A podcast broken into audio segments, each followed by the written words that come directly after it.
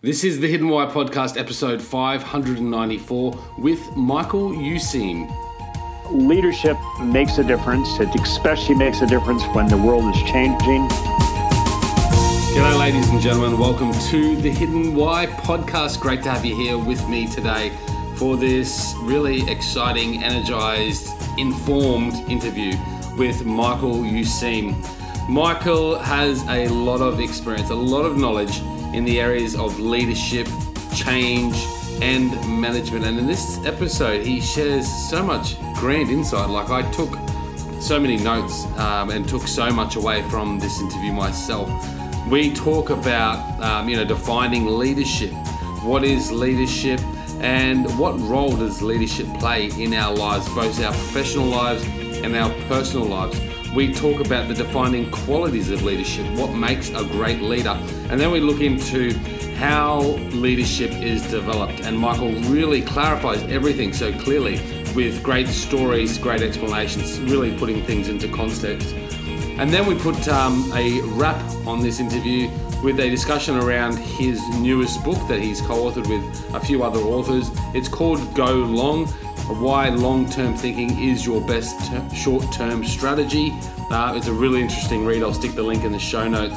Um, but an interesting, interesting part of our conversation there as well, guys. Thank you for tuning into this episode with Michael Useem and myself. Uh, going head to head about leadership. Guys, we are the greatest leaders in our life. There's a lot of great takeouts in this episode. I hope you enjoy. Let me know what you think. Jump onto thehiddenwhy.com and connect with me there. Thank you. G'day, Mike. Welcome to the Hidden Why podcast. Great to have you here with me today. Uh, Lee, great to be here. Thank you for having me on. All the way from Philadelphia. Uh, indeed, the city of brotherly love and sisterly affection just outside of New York City. nice one. So, Mike, tell us a little bit about yourself and, and what you're currently doing. I know you've just launched a new book, which I am eager to delve into. I have read it as well uh, and certainly would highly recommend it to the audience. Uh, but that's really where I want to take the topic of conversation today. So, yeah, give us a little bit of a background. Yeah, a little bit of a context, and then we'll jump into it. I teach at the Wharton School, University of Pennsylvania. Uh, we go back to uh, basically 1741. Our founding father, Benjamin Franklin, got us going. Uh, the business school at the University of Pennsylvania, the Wharton School, uh, brings in about 10,000 people a year mid career. Uh, we've got about 5,000 students, and pretty much for all the above, all those uh, all those groupings, for the last 15 years now, we have insisted that we provide a good opportunity, class-wise, program-wise, for people to think about strengthening their leadership. Some people, of course, take the view, and it's a widely held view, that uh, leadership is either it's natural or it's nothing. You either have it or you don't. Uh, but we take the um, uh, parallel view that uh, that that is true. Some people have a head start by virtue of birth or maybe just genetics, but everybody in uh, in a disciplined way can um, learn to strengthen their leadership. And with that in mind, we did write the uh, the book Go Long. Okay, fantastic. So just on that on that note of leadership, let's start there. Um, so, how would you define a successful leader? Many definitions out there. The one that I think works best for me, and and uh, I use this in the classroom and in programs that we do, actually, not only in the U.S. but around the world as well, which is to think of leadership as a value add moment or a value add opportunity. You're given a job, uh, maybe entry level, maybe more senior level. You might be running uh, a division of a hospital. It could be a community foundation, maybe in city politics maybe in private enterprise, when you take that job, Lee, you've got uh, the powers of the office. You've got a budget, maybe not huge, but you've got one. You've got your duties laid out in your job description. And a way to think about leadership is what do you add personally to that formal job? At the end of the day, when you leave it, a good question to ask. I ask this of myself and the people I work with. What have you added that was not there before? In terms of moving the needle, maybe changing how the organization operates. That doesn't say anything about what it takes to lead, but it is a working definition of what it means to lead anything. Yeah, I really like that. That's um, yeah, that's very simple, um, and it's a good way to think about it. Uh, so certainly, if you are in a leadership role, so let's delve into what it takes to be a good leader. I know this is uh, certainly an area of your expertise. So, what are some of the keys to being a successful leader? Yeah, well, a good, uh, almost a preliminary kind of a, a, platform question to start with is when does anybody's leadership, your leadership, my leadership, anybody who might be listening, when does their leadership, as just defined, make greatest difference or have largest impact? And everybody has a, a thought or two on that. They've seen uh, prime ministers, or in our case, presidents, come and go. Some days they make a difference, some days they don't. And a pretty good summary of a lot of research on this is that individuals, you, me, every, anybody that's t- tuned into this into this broadcast, uh, our our value add is greatest when the world around us is uncertain and changing. When life is predictable, uh, relatively uh, secure, and, and and kind of we kind of know where we're going. We can make a difference, but we make a smaller difference than when life is unhinged or turned upside down. Many of your uh, people uh, listening here, no doubt, struggled through the crisis of 08, 09. We certainly did here in the U.S. as banks went, uh, many banks went uh, belly up here. And in that kind of a period, uh, it's kind of an obvious statement. We all look to those uh, responsible for the organization. How the heck are we going to get out of this mess? So, that said, it points to the future in the following specific sense. Uh, given how markets are changing, how everything's become a little bit more global in, in recent years, political insecurities are, are large. We worry uh, these days a lot about um, the U.S. relations with China, as I know Australia does too. And given all that, uh, we better get the leadership formula, whatever it is. Uh, we better get it right, and then that turns to what is what are the defining qualities, if you will, of mm. getting it right. And again, we can look at great leaders in history uh, Mahatma Gandhi of India, Mother Teresa of uh, India. Uh, we can look at, uh, in our case, uh, Martin Luther King, civil rights leader, uh, Nelson Mandela of South Africa, and others. And one conclusion that emerges is that uh, there is no silver bullet, there's no single quality like charisma that makes a difference. And in fact, I've worked on this for a while and have pretty much come up with what for me is an irreducible list of about 15 separate capacities, all vital, none sufficient. And I tend to group them onto what I call a leader's checklist, just like a firefighter's checklist before you go into a burning building. Got to make certain your respirator is on, you got the right equipment around you, you know what chemicals may be inside the burning structure. Well, the same thing here. Or if you're taking off in Qantas, uh, you, the pilot does have to go through a pre flight checklist. Yeah. And the, arg- uh, the argument I would make, uh, very simply put, is that we need to go through our own personal leaders checklist uh, if we're going to lead anybody anywhere. And at the top of that list, I'll, I'll just uh, get you, give you a couple items to kind of bring it out. We won't go through obviously all 15 because it's got complexity to it, but you need to know where you're going. Call that a vision. You've got to think and act strategically. Um, otherwise, you're not going to be able to enable that vision and then you need to honor the room, a politician's phrase for saying that when you work with other people, you need to frequently acknowledge how important they are, how vital they are to where you're going. And then a, a fourth element, I'll just put a phrase on it. You need to be very good at conveying your character. Well, who exactly are you? Everybody wants to know something about you, maybe where you were born, what your favorite sport might be, or your preferred uh, music genre. But uh, you do need to bring yourself out. So, Lee, with all that said, the leader's checklist, 15 items, all pretty important. And maybe uh, somewhere on that list would be a couple words like uh, courage, emotional intelligence, and the ability to decide decisively. I'll stop on that.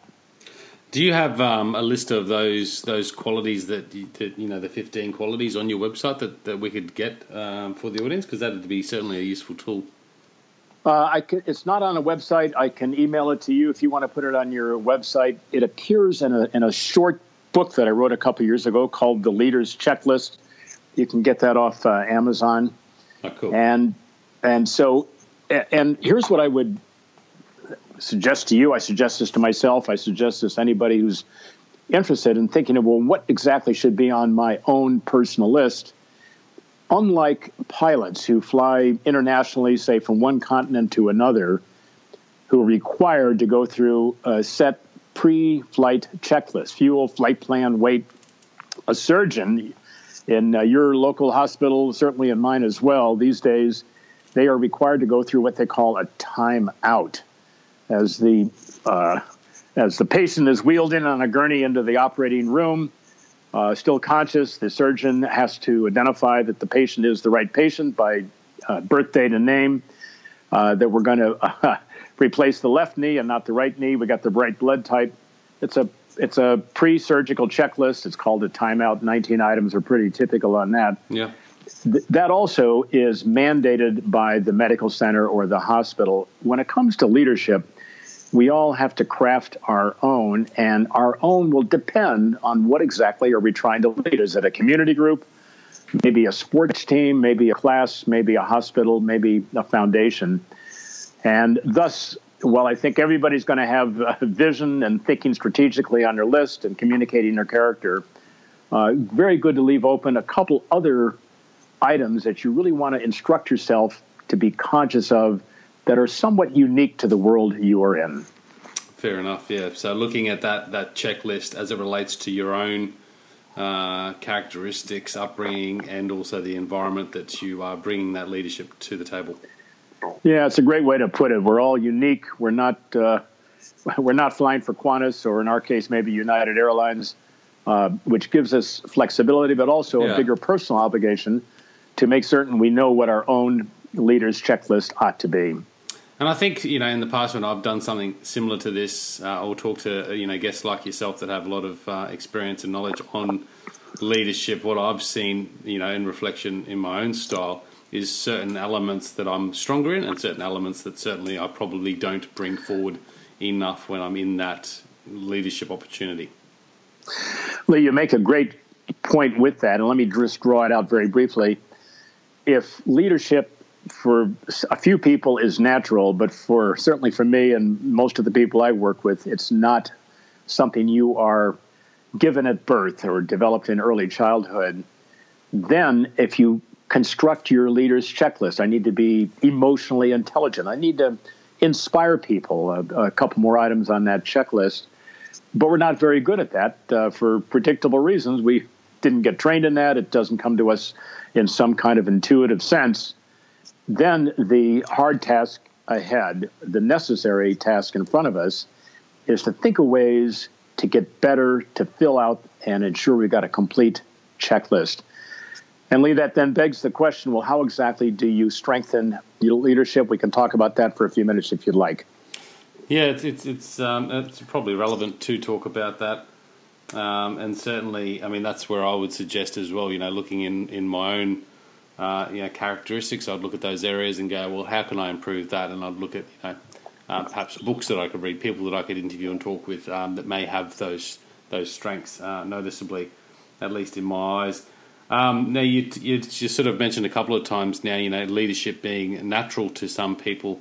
Is that something that, that you've seen? Is it has it been proven, mm. or is it just a, a, sort of an opinion of yours? Because from where I'm standing, I don't believe anyone's naturally born that way. I think perhaps uh, certain elements of their life or their upbringing have allowed them to develop that seemingly natural tendency to be a leader.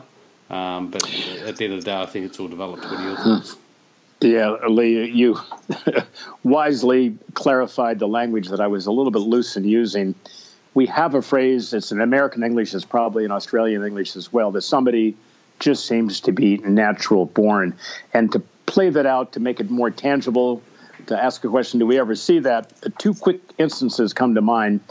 Uh, one is Nelson Mandela uh, of South Africa and fame, of course. Uh, I don't think he ever read a book on leadership. I don't think he ever took a program on leadership, but he just seemed to have it. It, it, it, it, it was there. My other kind of proof of point comes from knowledge I have of a person named Fred Smith, who many years ago was an undergraduate student at one of the um, major universities here in the U.S., Yale University. Uh, young guy, uh, very gifted, not clear where he was going to go uh, in life, according to the people who knew him there. But every said everybody said Fred Smith. He is just he's gifted. He's a he's a natural would be the phrase we might use. Just like somebody's a natural athlete. Yeah. And uh, he wrote famously, I think it was a senior thesis after four, his fourth year at Yale University, uh, a dissertation or a thesis on how uh, postal package deliveries uh, a little bit uncertain, a little bit slow, and how about creating a alternative, which of course uh, became Federal Express. Uh, Fred Smith created it many, many years ago, still runs it.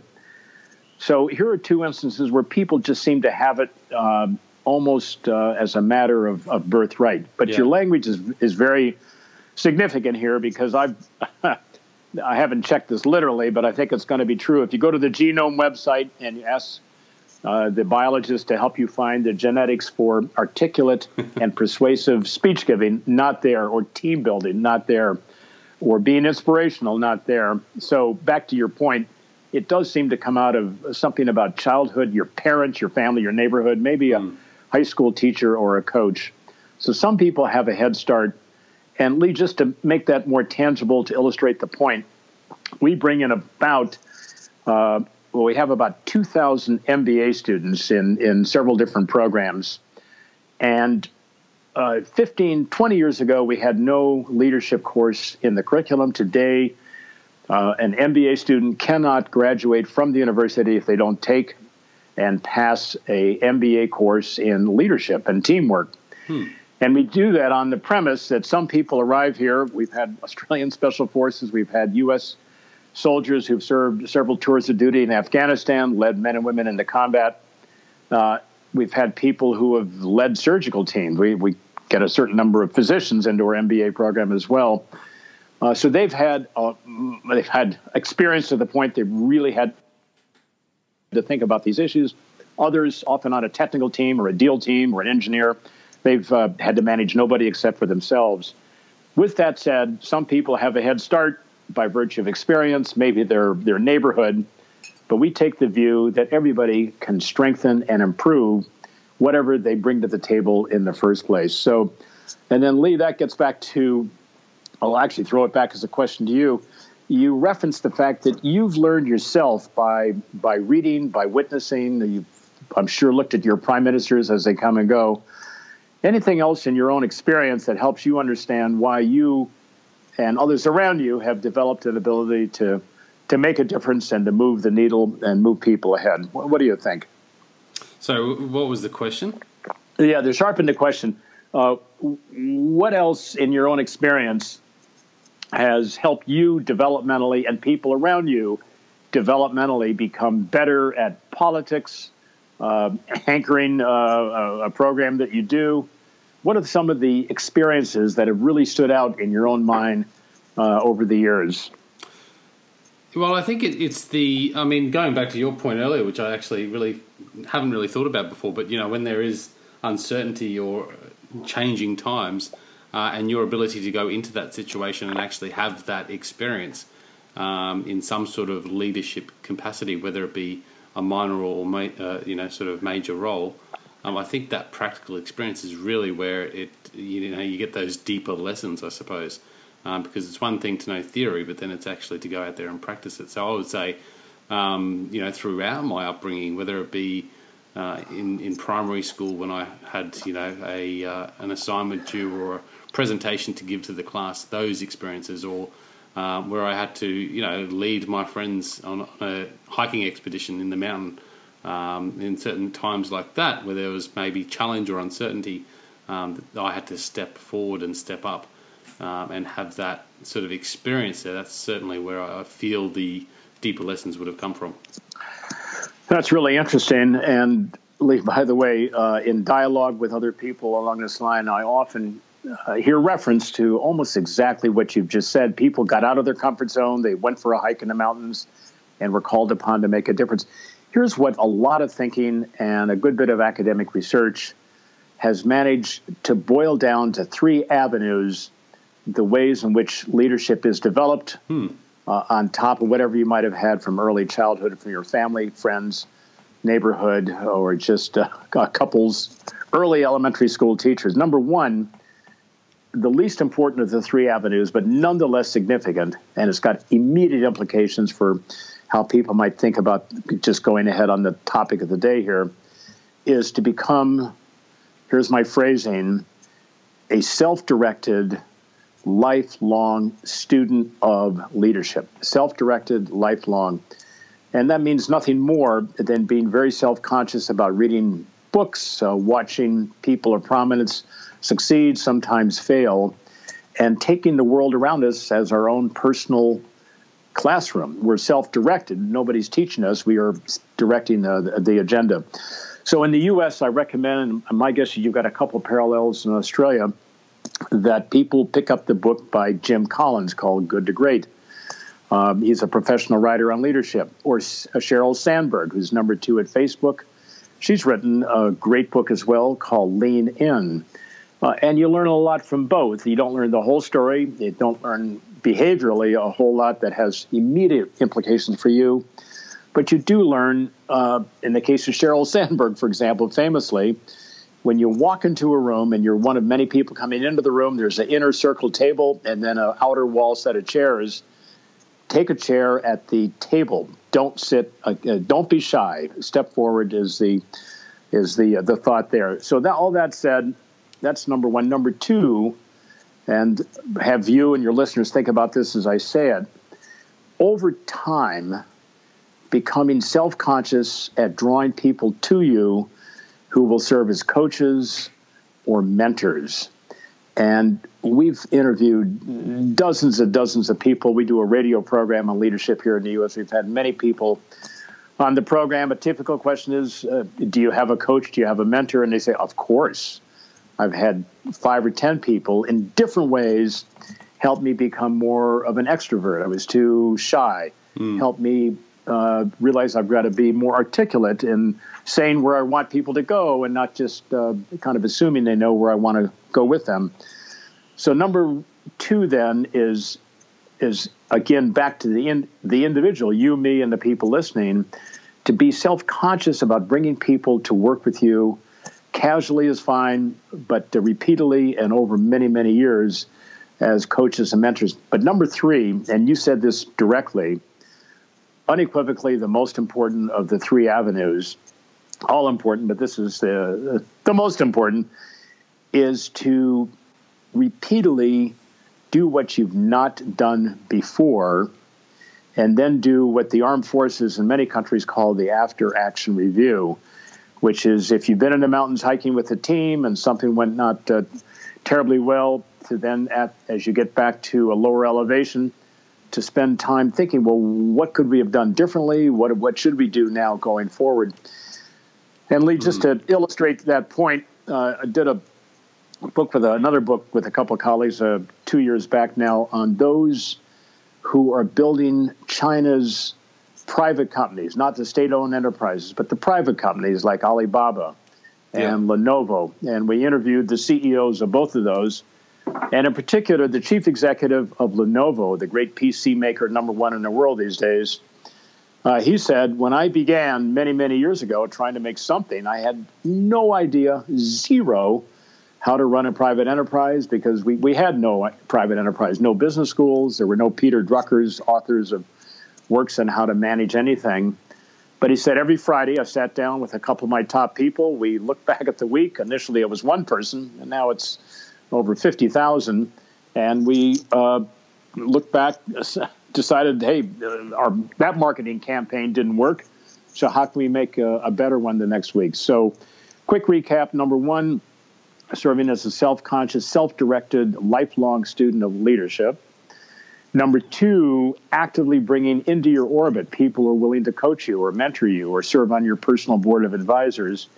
And then number three, most important of all, is just repeatedly putting up your hand. I'll, I'll do it. I haven't done that before, but I'm going to learn how to do it in the process. So, Lee, sorry to go that's on great. so long, but no, uh, that's, that's awesome. a quick, quick, quick summary. It's really good, and, and all this sort of uh, where I take it often is is how we lead our own lives, and you know the, the quality of our own life is based on our ability to lead our own lives. And those three points, and pretty much everything we've discussed, um, is directly relevant to that.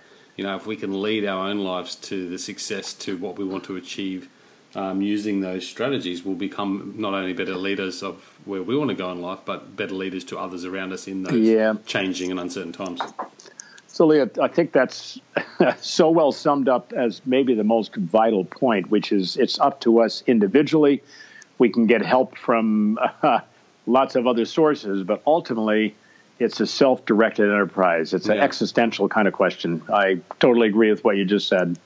So, talk to us about Go Long. Uh, fascinating book, to the point, uh, very practical, and yeah, just it was a really good read. I really enjoyed it. Why long term thinking is your best short term strategy. Um, so, just just give us a little bit bit of a background as to why you wrote this. I think you co-authored it. Is that correct? That is correct. And just to reference the co-authors, which will help us understand why we wrote the book. One is the vice chair of, uh, well, this country's, but actually the world's largest executive search firm, Korn Ferry. I know they they operate throughout your region. Uh, they help find executives and directors and and people at various ranks when a organization, a hospital, a foundation, a company, even a government may need them. Uh, second person is a senior partner at McKinsey and Company. It's a big global strategy consulting firm. So he brought a lot of thinking about how do you craft and execute a strategy. And then a third person is a senior writer at uh, one of our country's largest business magazine, Fortune magazine. Uh, he's written about people that uh, we do write about in this book for many years. He's a gifted uh, commentator. And here's what led us to put uh, our thinking down in some words.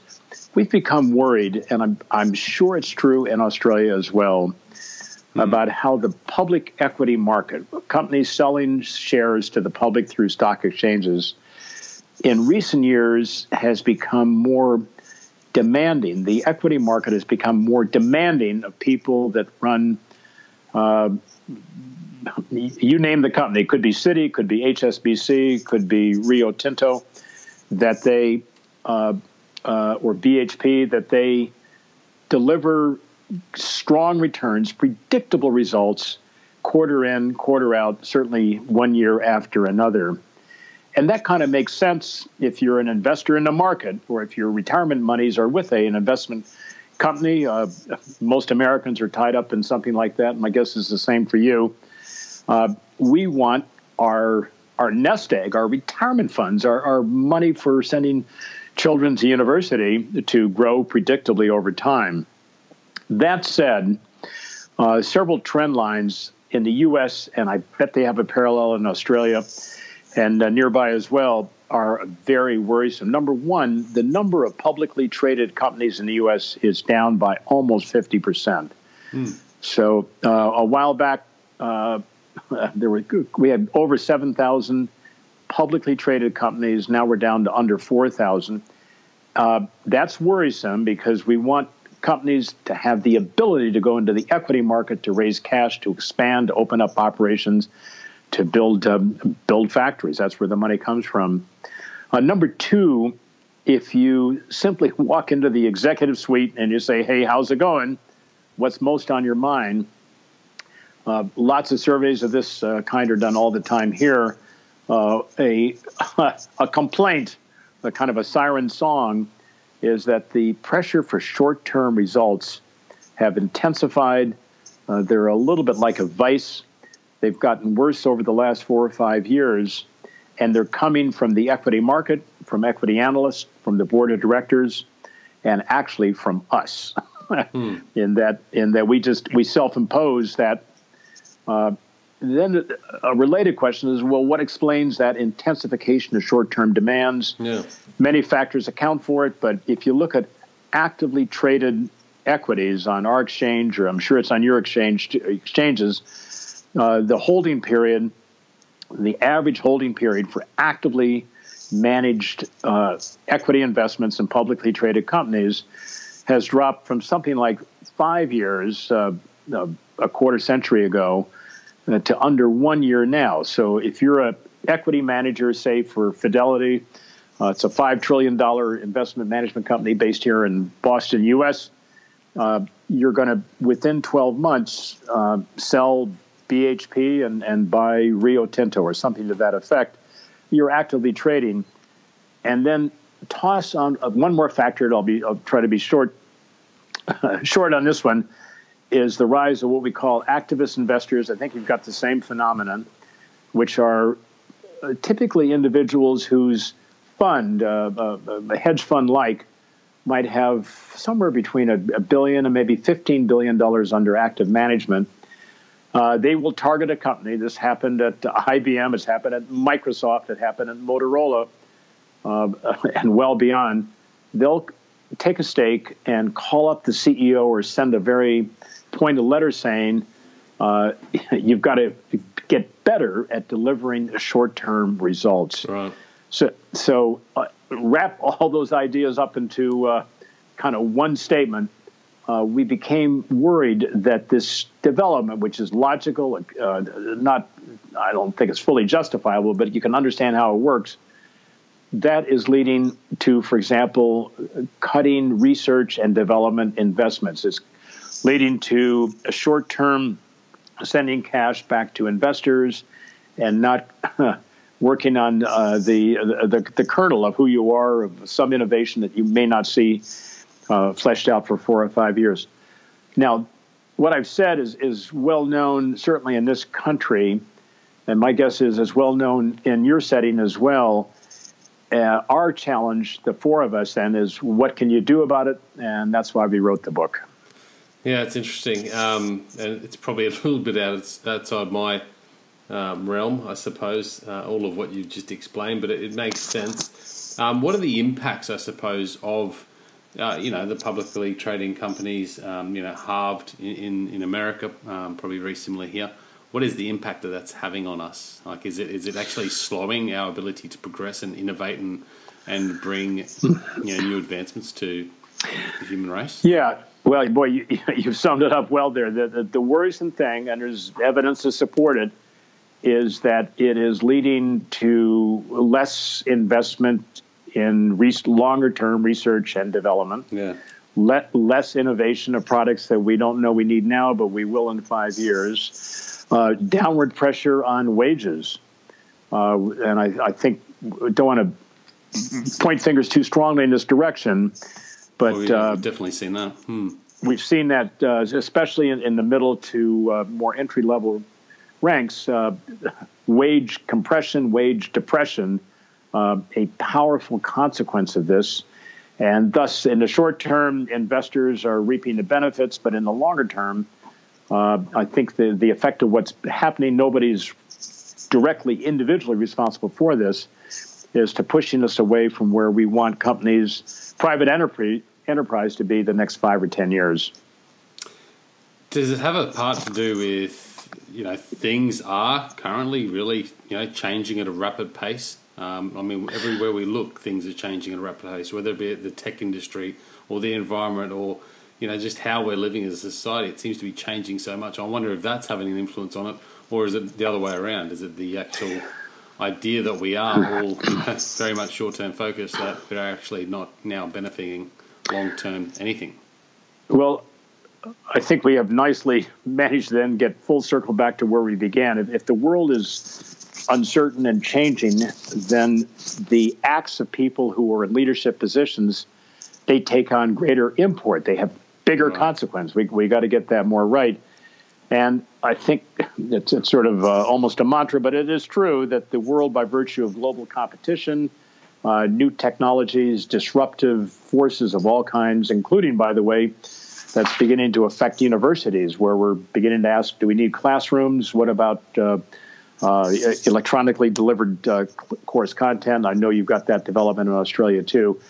All that being said, this is the time we believe that those who are most responsible for uh, middle to larger companies to take a deep breath, step back, and take a look at seven people that we chronicled in our book, and that we uh, did not want to be preachy on this. We're not hectoring. Uh, we do raise the questions, and then kind of pragmatically, uh, next issue is okay, if the short term tendencies, which lead to lowering of wages, companies sometimes taking unconscionable decisions, good for shareholders, but terrible for consumers. Uh, look at the crisis Facebook has managed to get itself into. Uh, that we really need to take a deep breath, step back, and in, in our view, one of the best ways to rethink how you're focused on the short term is to look at people who have taken a longer term view of the world and how have they done it and what's the consequence. So we've got yeah. just to give you just a, a quick thumbnail sketch of one person that we uh, spent time with and we describe in one chapter of this uh, go long book. Uh, in the U.S., there is a uh, essentially a consumer products retail company called CVS. CVS. Uh, unfamiliar probably to most listeners, but here, if I want to go get a prescription or pick up uh, candy for a holiday, they have it. It's on every corner. I think it's more than 4,000 stores across the U.S. And uh, back a couple years ago, the chief executive, a guy named Larry Merlo, M E R L O, said to himself, "You know, we are really we're we're a health store. We we sell over the counter medicines. We have a pharmacy, so prescriptions also. Uh, we want people to buy healthy products." But oddly enough, when you go to check out of the store, right behind the cash register, hmm. there's a whole array of tobacco products. So, why are we selling tobacco products? Well, to take tobacco out of CVS stores was going to become, and it did become, a $2 billion loss. So, back in 2014, uh, CVS, Larry Merlo, chief executive, said, We're going to pull tobacco out of all of our stores forever. Uh, the stock I think now short term investors, the stock dropped 7% the next day. So the value of the company plummeted, his stock options tanked. Uh, that said, uh, he's never looked back in that the impact of that is to, uh, for people who are interested in, in this as a health issue, is to have significantly reduced tobacco sales in the regions where these stores now no longer sell tobacco but more of a company issue here. Mm. Uh, the uh, CVS recently announced that it's going to merge with a big U.S. health insurer called Aetna, and that would have been inconceivable a couple of years back as a long-term plan had uh, it continued to sell products. Why would Aetna, a life insurance company, be basically aligned with a company that's selling something that yeah. we know medically? Hmm all that being said, here's here's I, I think to wrap this up now, and I'll let, throw it back at you with a final summary point. To talk about these issues abstractly is a is an opening paragraph of, of how we need to think about their world. But we believe to move people personally, individually, people who have responsibility, no better way to do it than to let them look at those who have done it to see people who have tangibly uh, taken a step like this. And we're not them, but we can learn from what we've done, what they've done, as it bears on what we've done. And I'll just throw a, a final line on this. Another person we profiled is a guy named Paul Polman, chief executive of Unilever, which no doubt has a huge uh, retail presence, Unilever products in Australia. Yeah. And a couple of years ago, he decided to move in, in somewhat the same way, not not against tobacco, but for more um, healthful products. Took a short term hit, but uh, the company is better for it, and I think the world is is better served by it. Yeah, and that's what I liked. I mean, the case studies that you guys present in the book um, really eye opening um, to show how that long term thought process or thinking actually has benefited these companies and actually how we can all actually take, you know, I guess not, number one is to look at other other people who have had success, um, perhaps that uh, the path that we want to go in, but also how we can all, you know, approach life and approach both professional and uh, career with more of a long term view. Yeah, you know, it's a great point, and it goes back to an earlier thought or two that we had along the way, which is how do we personally, individually, change, evolve what we're doing. We all want to be a better person. Uh, we want to be more mindful, want more family and friends uh, actively involved uh, in a kind of a two way dialogue with us. And we can read about that, we can look at research, and I do that, and I know you do too. Uh, but I think, in terms of really, in a compelling way, helping us understand, maybe in a in a quantum change sense, what we need to redo. Maybe we need to hire a trainer if we're, if we're looking to improve our, our, our public fitness and health. Uh, in our teaching experience, I've been in lots of classrooms, lots of programs around the world. I've concluded, my colleagues have concluded, no better way to help people make that move to something that is going to be better for them, presumably, and better for the company or enterprise than to look at others who have done it. Uh, we're not them, but we can learn from them unequivocally. Absolutely, absolutely. Um, I mean, there's a great um, many takeouts in the book. You know, looking for continual innovation, uh, looking at the people first, uh, and creating that that culture. I really like the idea of developing purpose and making that greater than profits. And I think um, that one probably touches me the greatest because I think in life, if we can only seek purpose first before all the tangible things that we desire cars, money, etc., etc. Um, that will all come. And I think that's uh, where a lot of us do go wrong, including myself. Um, so, yeah, a lot of, a lot of really I, great um, parallel sort of takeaways that I got from the book as well. So, definitely want to just encourage you guys listening today um, to go out there and, and, pick up a copy and have a read yourself. I'll stick the link in the show notes. So um, yeah, check it out.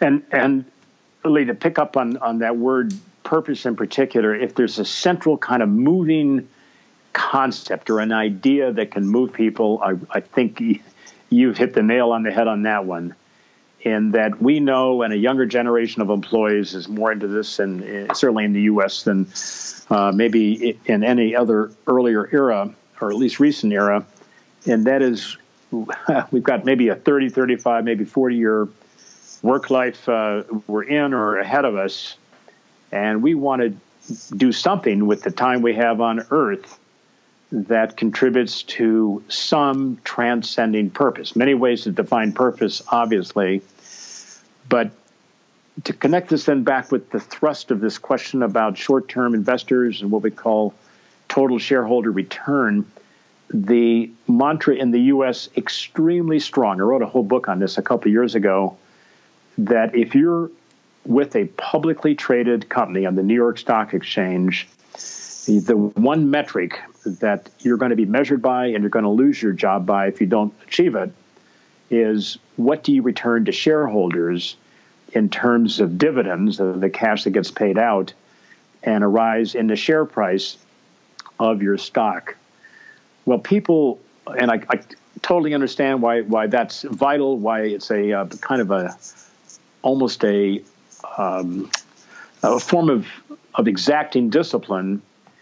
But if you think then about yourself and others working with you, that's probably not going to be a calling in life for them. Like, what's the purpose? Well, uh, if you bring purpose back in that is above and beyond total shareholder return, which means getting beyond that quarterly demand that you provide total shareholder return, then we know ample evidence says this people are going to work harder with you, they want to spend more time around you.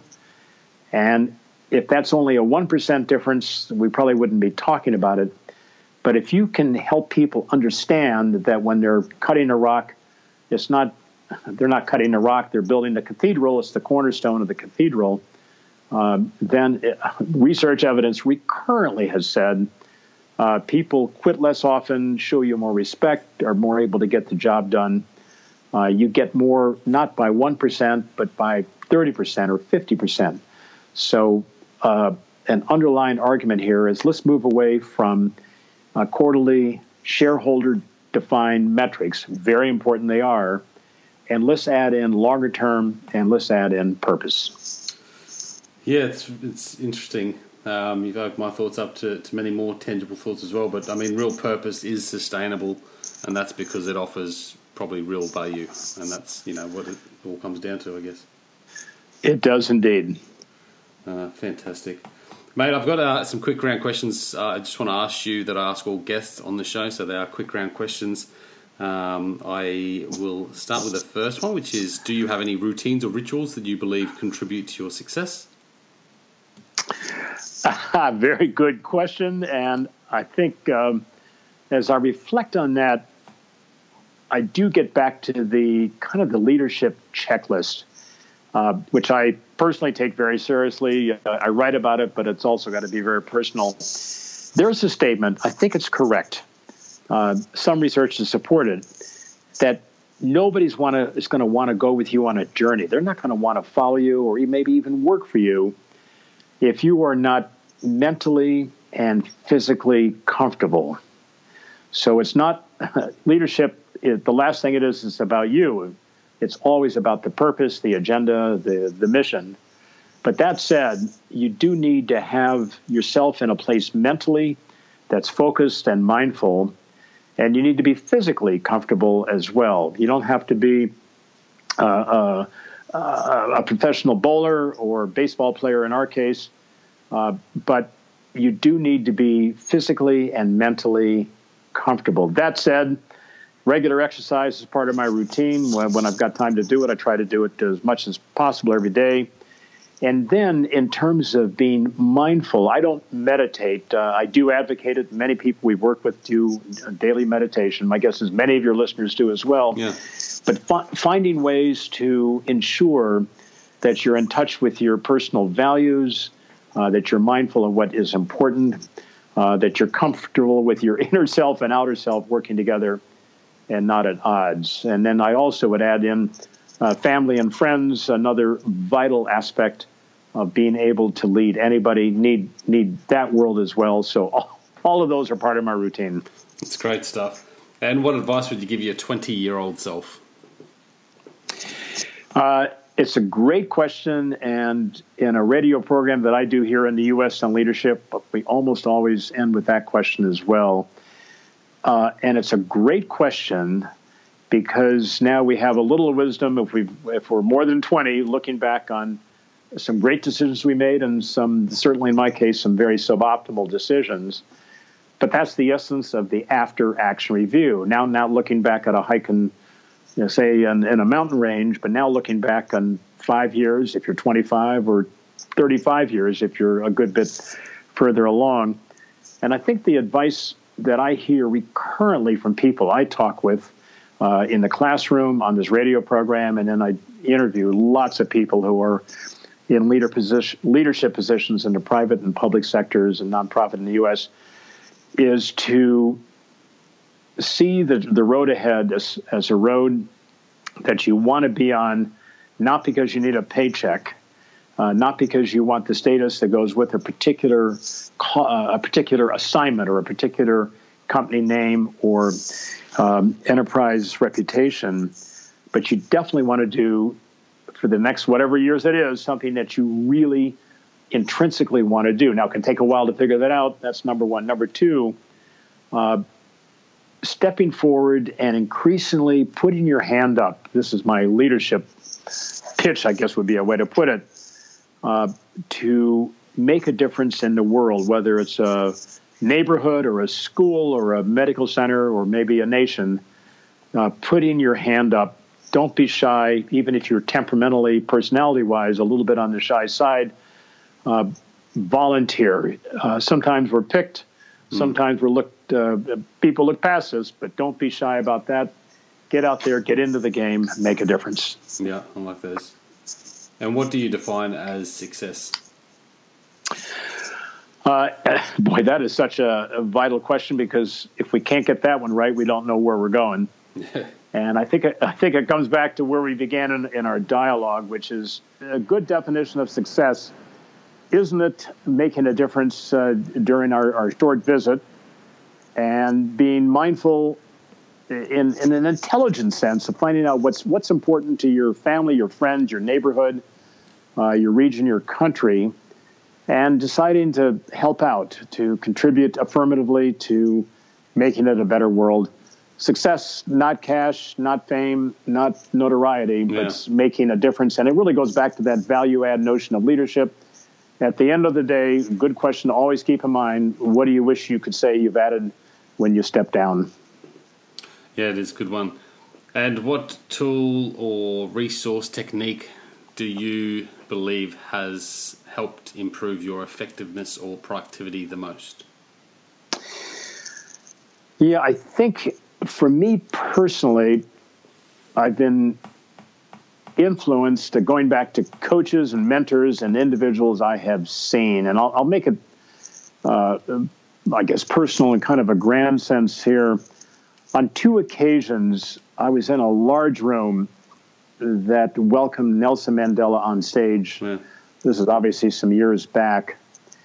And the second time he appeared on stage, this is after he had stepped down as president of South Africa, uh, as he came on stage, a thousand people in the room, before he said anything, but simply his presence uh, provoked a standing ovation. And uh, it was it was remarkable. I've, I've seen very few and maybe no people receive a standing ovation before they performed or before they spoke. Often after a great musical performance at some music hall, we stand and applaud. But this was before we heard the music, and I think for me personally, uh, the exemplar of kind of the the tangible illustration of the difficulty of transcending your personal immediate self-interest for a greater good nowhere better illustrated or no more meaningfully illustrated than in, in the life that Nelson Mandela led. And uh, 27 years in prison, never gave up the beacon hope of a multiracial democratic South Africa. Without dwelling on that further, but just to, and then to sum that up, I think we all understand who we are, how we want to lead by looking at people who are the kind of people we do admire, and we do ask ourselves, how did they lead?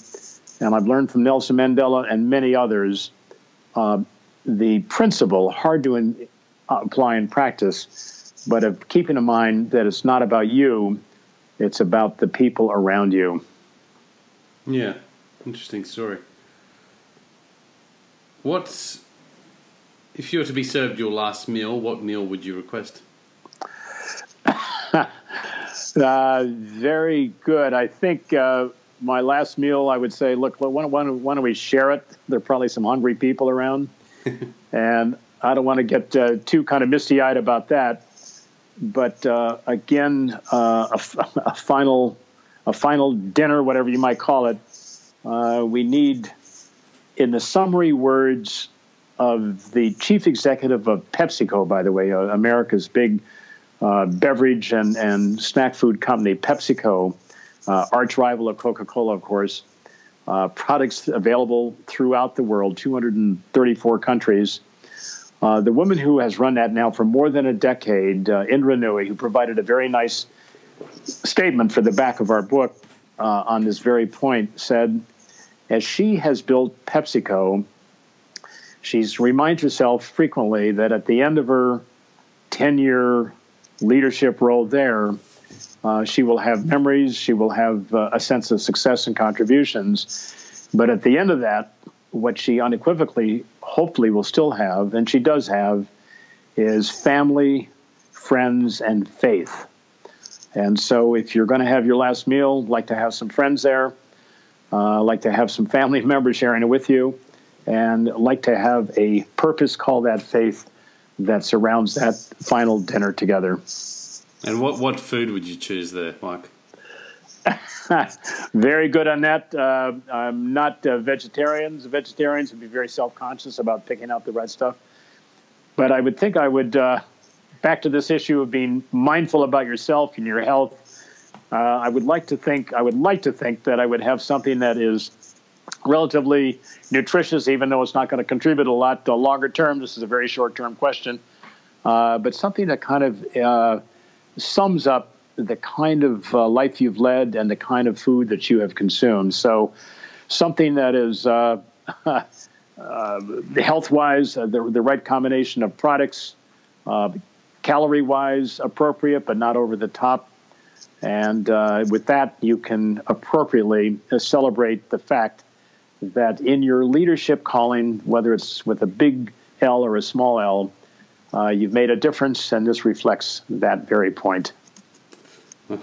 like it. Uh, and um, what what's an activity that you enjoy the most? For me personally, we all have got a couple of these. I'm a I, I, I, do a lot of outdoor activity, road biking, mountain biking. I've done a lot of hiking, mountaineering. Been in the Himalayas, been in South America, hmm. uh, climbed in, in Europe, and that sort of thing. And for me personally, everybody needs something. For many people, mountaineering is maybe the last activity they'd want to engage in, given some of the challenges and sometimes the significant risks look what's happening uh, in this very period on Mount Everest as we talk about this. Uh, but that said, for me, uh, the great outdoors at high elevation, pretty hard to beat the moment of exhilaration that comes from getting yourself there with a great team to look at some of the most expansive vistas available on Earth. Yeah, I like that. Well said. What book or, yeah, what book would you give to uh, future generations? One book would you choose to give to future generations?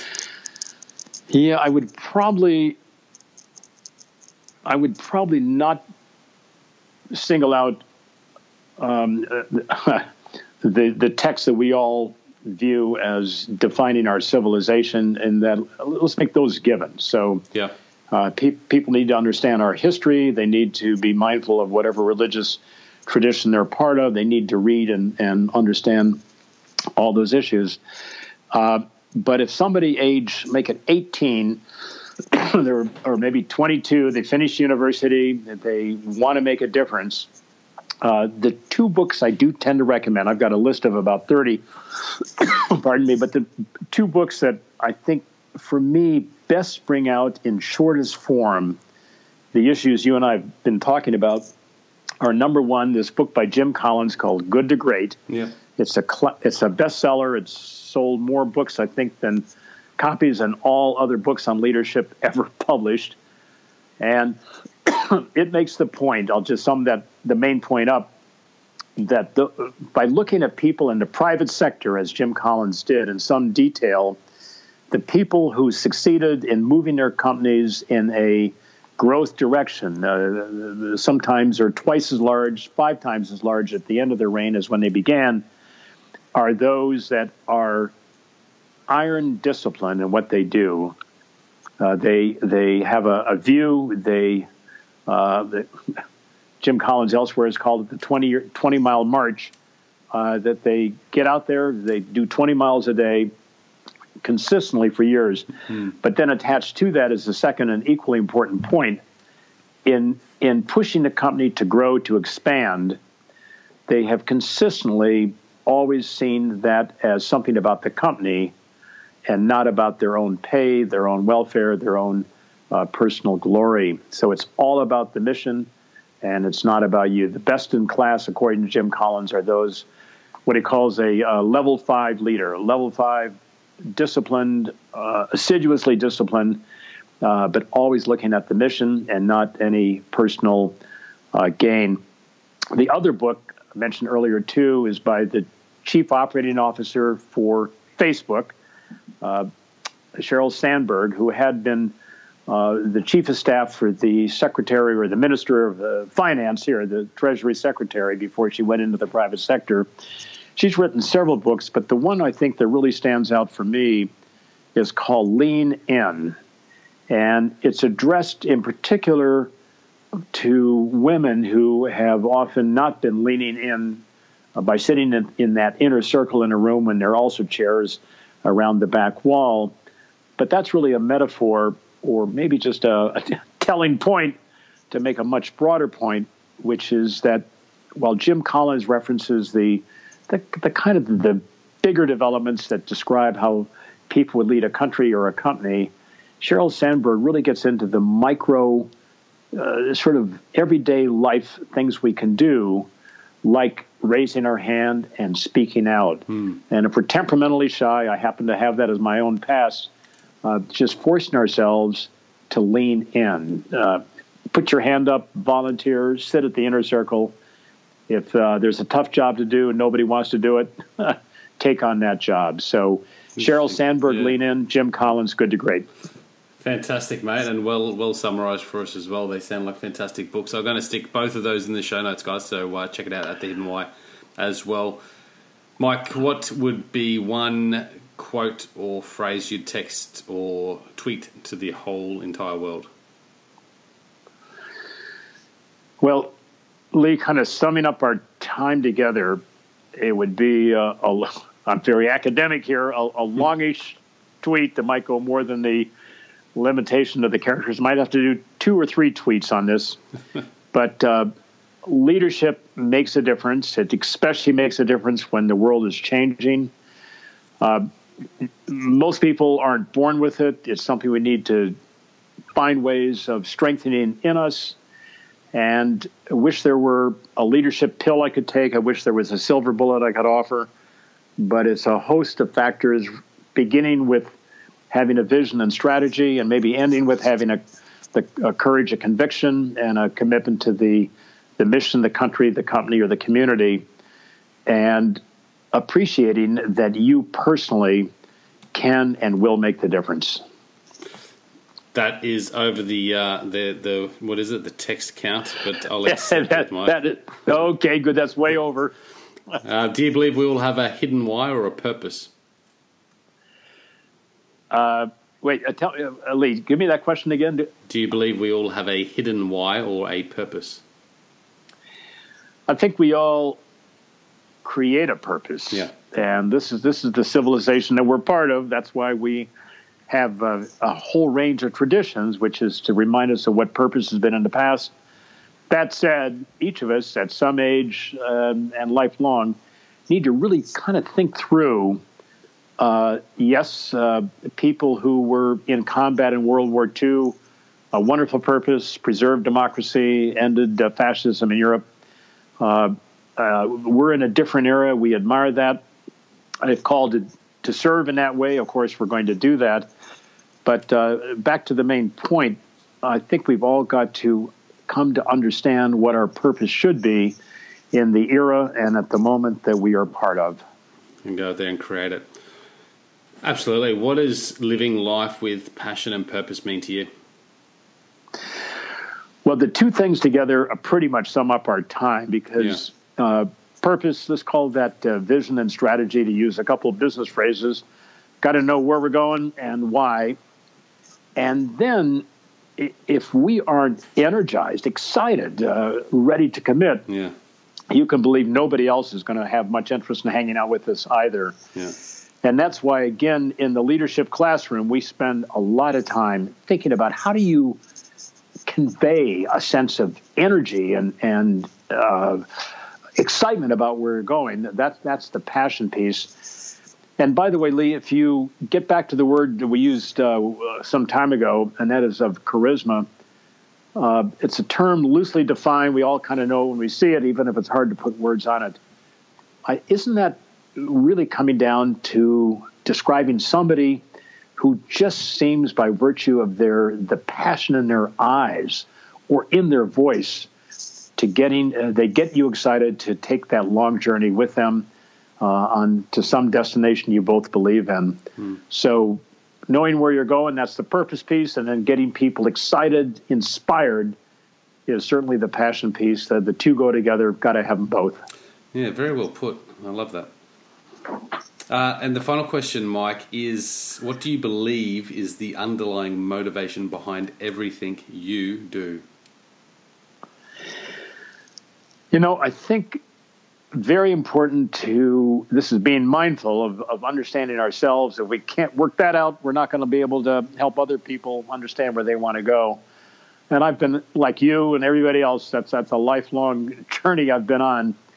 Uh, but in in recent years, as I've become more involved directly in thinking about leadership, writing about leadership, observing leadership, uh, just as an example, I went down to Chile a couple years ago to take a detailed look at the people that led the rescue of those 33 trapped miners. Yeah. So spent spent time with uh, those that were there, trying to reconstruct uh, what was their thinking. How did they How did they do it? And at the end of that particular look, but that's symptomatic of many other agendas like that that I've been involved in. I'm thinking to myself, whoa, we got 33 miners who are alive today. They're with their families, who, without the leadership of the Minister of Mines in Chile, this is back in 2011, and then the backing of the president, and the role of this shift supervisor, the guy that was trapped with the miners who helped them stay mm. uh, fit enough to be rescued a couple months after they were trapped. Without their leadership, those 33 families uh, would have gone all gone to uh, a funeral for their loved one.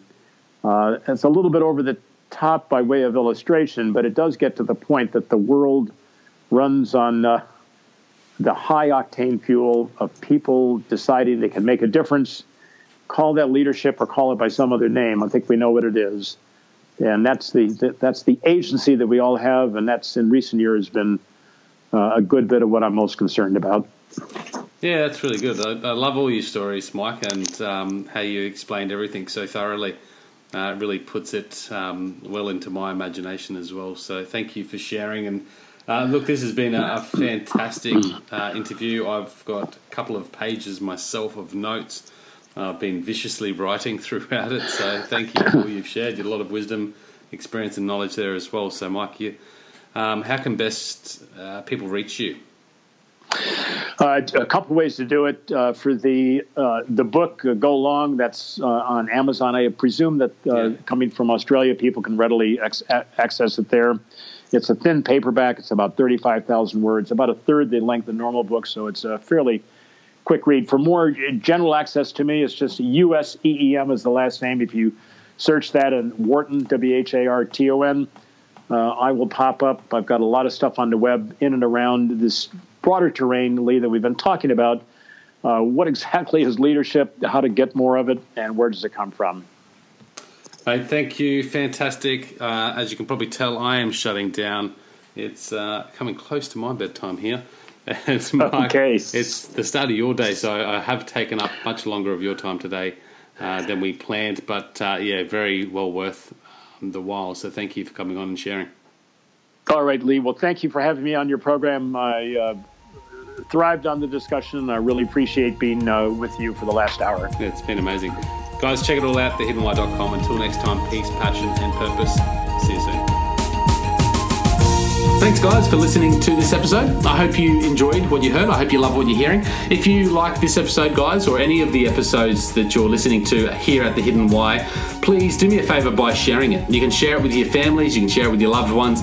You can do that by using your favorite social media channels, using the icons on the platform that you're listening to The Hidden Why podcast. Also, guys, if you're a fan of the show, please connect with me. Connect with me at thehiddenwhy.com. I love to hear from you. I love to converse with the people that listen to this show to find out what they enjoy, what they don't enjoy, and perhaps if they have any questions or feedback for the show as well.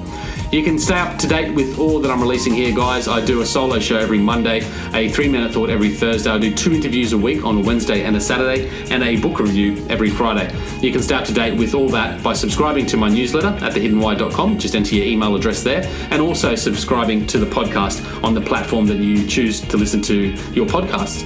You can also support the show, guys, by using the Amazon links at thehiddenwhy.com. So if you like books, you can get all the books that I review there um, and anything else really that you like to purchase through Amazon. So use that link, it helps support the show. And we've also got a deal with Audible, guys. Audible is a fantastic way to listen to all your favorite books. We've got a deal with them so you can get two free books when you subscribe or, yeah, subscribe to a 30 day free trial. So check that out again at thehiddenwhy.com. Guys, that's it from me. You know what to do. Go out there, breathe more passion into every single moment. Do everything with greater purpose. And in doing so, you will discover your hidden why. This is the hidden why. My name is Lee Martinuzzi. Until next time, peace, passion, and purpose. See you soon.